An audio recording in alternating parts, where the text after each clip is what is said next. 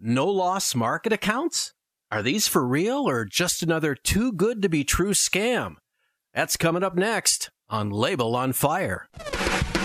Welcome to Leibel on Fire with Leibel Sternbach, the financial independence and retirement show dedicated to helping you build the life of your dreams as fast as possible with as little stress as possible. Ladies and gentlemen, it's time for Leibel on Fire. Hey, welcome, Leibel. How are you doing? I'm doing great. How are you doing? I am well, and today we've got a big time hot topic, very timely, as a matter of fact. So let's dive right into it. So here we go. What is a no loss market account? So a no loss market account is it's something that I've started seeing more and more showing up in marketing. And it's it is 100% a marketing term how long the state securities and state insurance regulators allow people to get away with saying it, that is up for grabs. I am just waiting for the hammer to come down on this one. But it is a very shifty way that insurance agents have started marketing insurance products.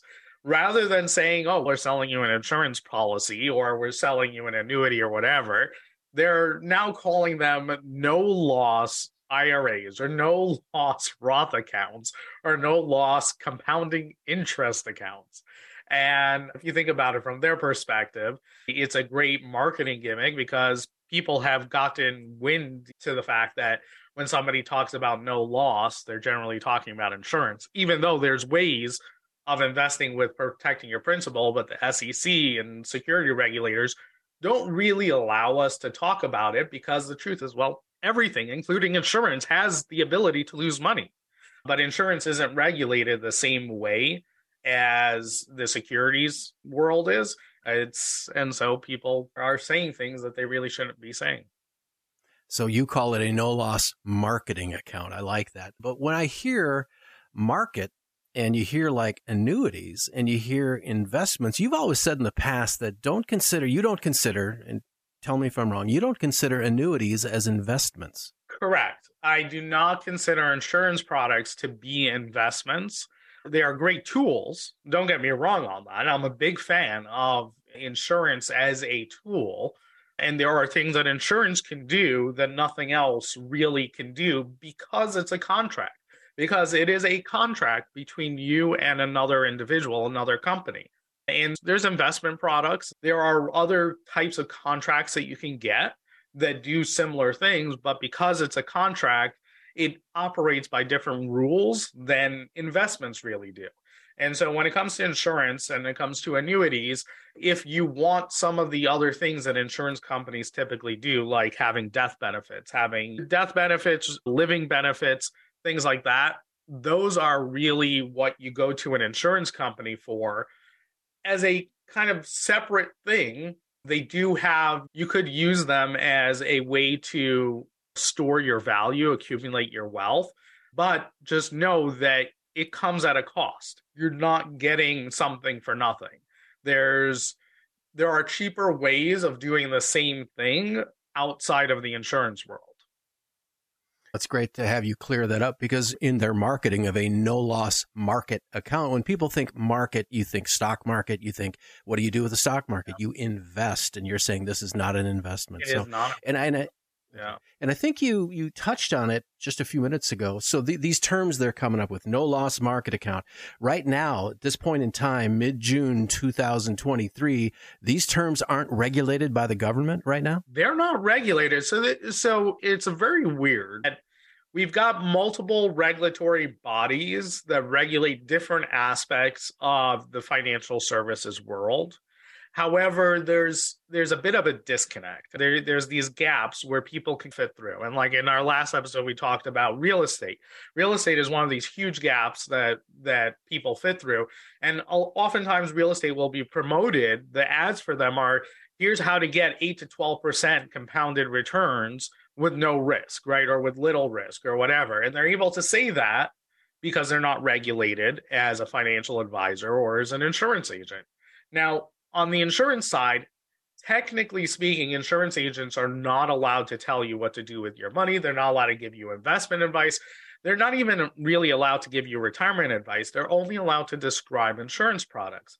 But as we all know, as every single one of us has who has a pulse has met an insurance agent, we know that's not what they talk about, right? And they get away with describing insurance products as investments or as retirement vehicles or thing, whatever it is. And they use all of these language. And if they use it, if they get too aggressive with it, they will get shut down or they will get fined. But generally speaking, there's just so many of them that it's difficult for them to be properly regulated and there's no way to they don't have the same kind of oversight that financial advisors do or fidu- people who are true fiduciaries have. And it creates a lot of confusion out there because they're they go out there and they just say things and it sounds this is what people want because they're very good at figuring that out but it's not necessarily going to deliver what people promise. And here's the, really the sad thing is that every now and then, every few years, there are these class action lawsuits that are generated by the people who buy into these things and then discover that it's not what they were sold. And they sue the insurance companies, they sue the insurance agents over misrepresentation. They get settlements. They get settlements for pennies on the dollar, but they get settlements because it is cheaper for them to get to for these people to stay in business and just pay the settlements than to really properly regulate it.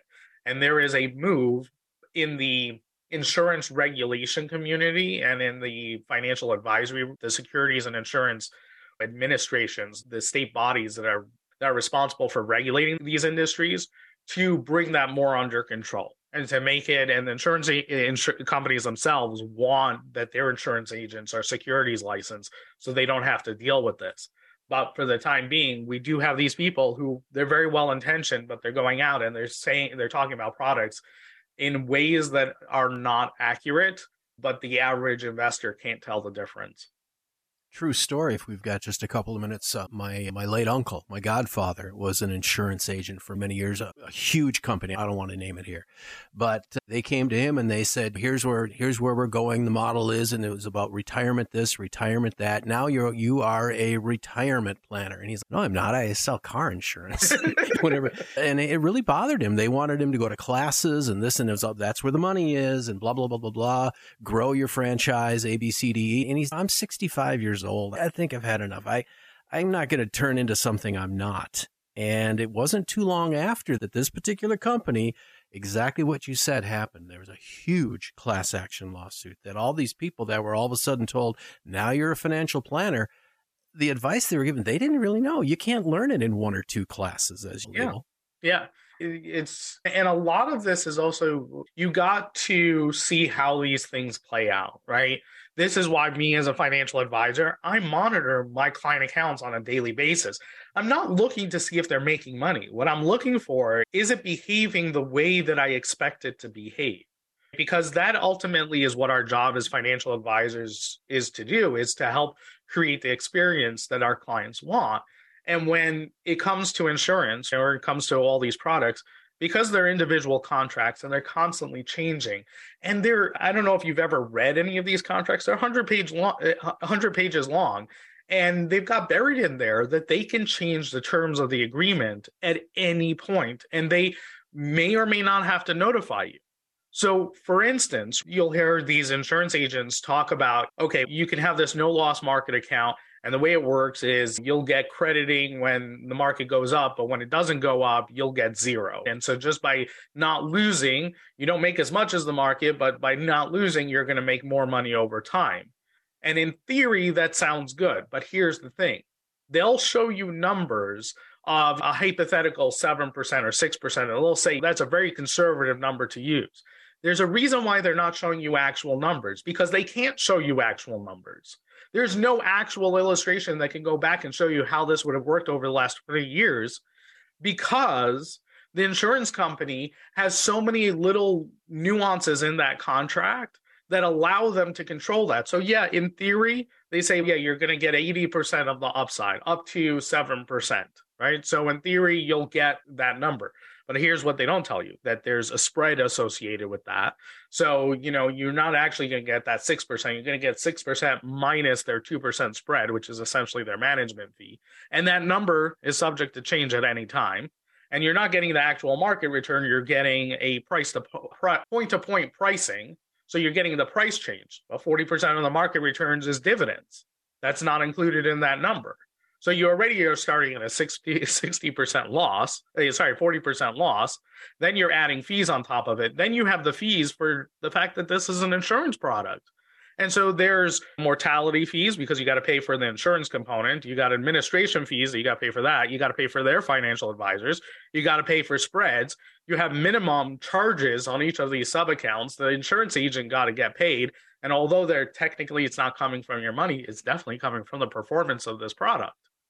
And ay, ay, ay. And, and, then my eyes rolled in the back of my head. And then when you try taking your money out of this, sometimes you got to pay more. The numbers that are, you're pulling out are based on different things.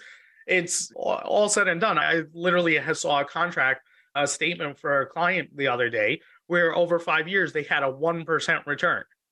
1% return. And this is something that had a contractual guarantee of a minimum of 1% every year. So, how over five years did they only manage to get 1%?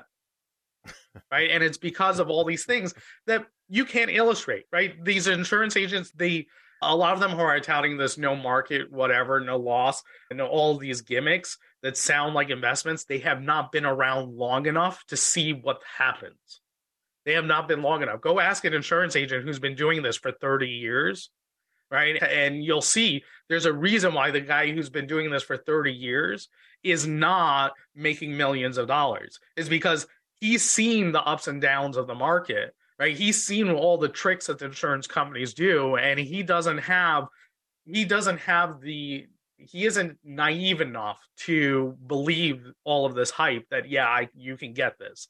Instead he'll sell you what it is and he'll say this is a cd alternative right? This is a great life insurance product that you can tap in xyz way um, so I think you got to take a grain of salt with all of this and understand that the insurance companies are not capable of doing something that you cannot get in the investment world. You can get the same type of stuff in the investment world without all the fees associated because it's not a life insurance product masquerading itself as an investment. I've heard you say that before on this particular Leibel on Fire podcast that so many people are subscribing to. You've said that in the yeah. past. So, last question, and it's the big question, and you've touched on it, but let's just hit them right between the eyes. Can these no loss market accounts can they actually provide the guarantees that they're touting? They can they can provide the guarantees against loss. They can't provide the guarantees of returns. Okay. One more time. They can provide the guarantees against loss, yep. but they cannot provide the guarantee. guarantees of yeah. of return. Okay. All right. Yeah. Thank you, Leibel. That's all the time we have. You can join us again next week. And here's what we're going to be talking about three easy ways to minimize taxes in retirement. That's next time, right here. It's Leibel on Fire. If you would like to see how the Yields for You team can help you get off the Wall Street roller coaster and save you money on taxes so you can live the life of your dreams, book an appointment online at yieldsforyou.com. That's yieldsforyou.com. Or call 410 914 4894. That's 410 914 4894. Yields for You is a registered investment advisor in the state of New York and only transacts business in states where the firm is properly registered or is excluded or exempted from registration requirements. Registration as an investment advisor is not an endorsement. Information presented on this program is believed to be factual and up to date, but we do not guarantee its accuracy and it should not be regarded as a complete analysis of the subjects discussed. Discussion should not be construed as an offer to buy or sell or solicitation of any offer to buy or sell the investments mentioned. Annuity guarantees are subject to the claims paying ability of the issuing insurance company. Content should not be viewed as legal or tax advice. Consult an attorney or tax professional regarding your specific legal or tax situation.